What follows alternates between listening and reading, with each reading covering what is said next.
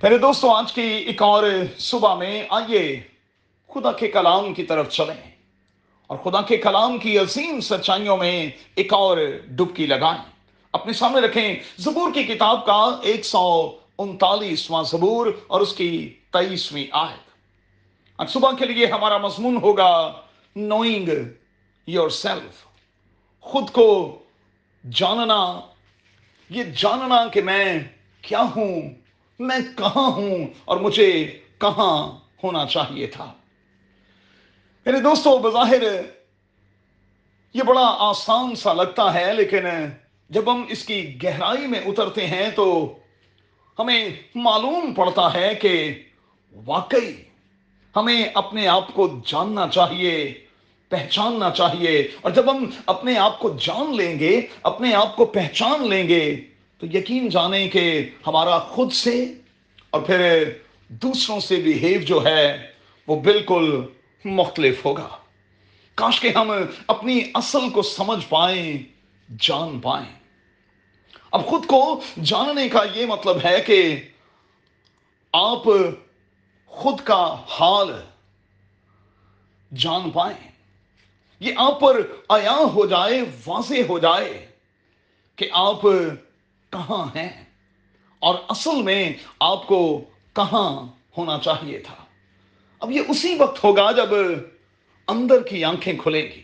اور جب تک ہم اندر کی آنکھیں نہیں کھولیں گے، تب تک ہم نہ تو خود کو جان پائیں گے، نہ پہچان پائیں گے۔ سو ہمیں خدامند سے یہ درخواست کرنی ہے کہ خدامند تو میری آنکھیں کھول۔ اور فصل بخش کے میں اپنے آپ کو جان پاؤں، میں اپنے آپ کو پہچان پاؤں۔ اب سوال پیدا ہوتا ہے کہ میں اور آپ خود کو کیسے جان سکتے ہیں؟ اس کے لیے ہمیں چند ایک بنیادی اسٹیپس لینے ہوں گے۔ پہلا میڈیٹیشن کے ساتھ۔ اکیلے بیٹھنے کی عادت ڈالیں۔ خود کے بارے میں سوچنے کی عادت ڈالیں۔ خود سے سوال کیا کریں۔ میں کہاں ہوں؟ کیوں ہوں؟ اور جہاں ہوں، کیا میں یہاں مطمئن ہوں؟ اس قسم کے سوالات یقینی طور پر آپ کے لیے ہمیشہ مددگار ثابت ہوتے رہیں گے۔ دوسرا، کلام کی گہرائیوں میں اتریں۔ ترتیب وار بائبل مقدس کو پڑھیں، یہ زندگی کی کتاب ہے۔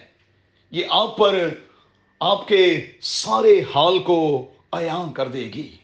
تیسرا کلام کو دل میں بٹھائیں، اسے اپنے اندر رکھیں، جگالی کرتے رہیں۔ ایسا کرنے سے ساری کی ساری کسافتیں جو ہیں، وہ دور ہوتی چلی جائیں گی۔ جب آپ کلام کے پانی سے دھلتے چلے جائیں گے، تو یقینی طور پر آپ نکھر جائیں گے، دھل جائیں گے اور اصلی چہرہ جو ہے، وہ نظر آنے لگے گا۔ چوتھا زبور ایک سو انتالیس کے مصنف کی طرح خود کو خدا کی لیب میں لاتے رہیں، ٹیسٹ کے عمل سے گزرتے رہیں، یوں اندر کی حالت جو ہے اس کا پتہ چلتا رہے گا۔ اور پھر اپنے آپ کو چیک کیجیے کہ آپ اپنا موجودہ رول جو ہے وہ کس طرح سے نبھا رہے ہیں۔ اور پھر اپنے آپ سے یہ سوال بھی کریں کہ وہ کون ہے؟ جو آپ کا رول ماڈل ہے. میں خاص طور پر نوجوان بیٹوں اور بیٹیوں سے کہوں گا کہ اچھا ہے کہ آپ بائبل مقدس کی عظیم شخصیتوں کو اپنا رول ماڈل بنائیں. یوسف کو اپنا رول ماڈل بنائیں. داؤد کو، ایوب کو، دانیل کو افتا جلادی کو جداؤن کو، ایلیا کو علیشا کو، مقدس پالوس کو. پہلے دوستو، اگر ہم واقعی ان زندگیوں کی، خدا کے ان بندوں کی تقلید کرنے لگیں گے، تو یقینی طور پر زندگی میں اس بدلاؤ کو دیکھ کر لوگ ہماری تقلید کرنے لگیں گے۔ مجھے مقدس پالوس کے وہ الفاظ یاد آ رہے ہیں جو وہ کلیسیاؤں کے سامنے رکھتا اور کہتا ہے کہ تم میری مانند ہو جاؤ، جس طرح میں مسیح کی مانند بنتا چلا جاتا ہوں۔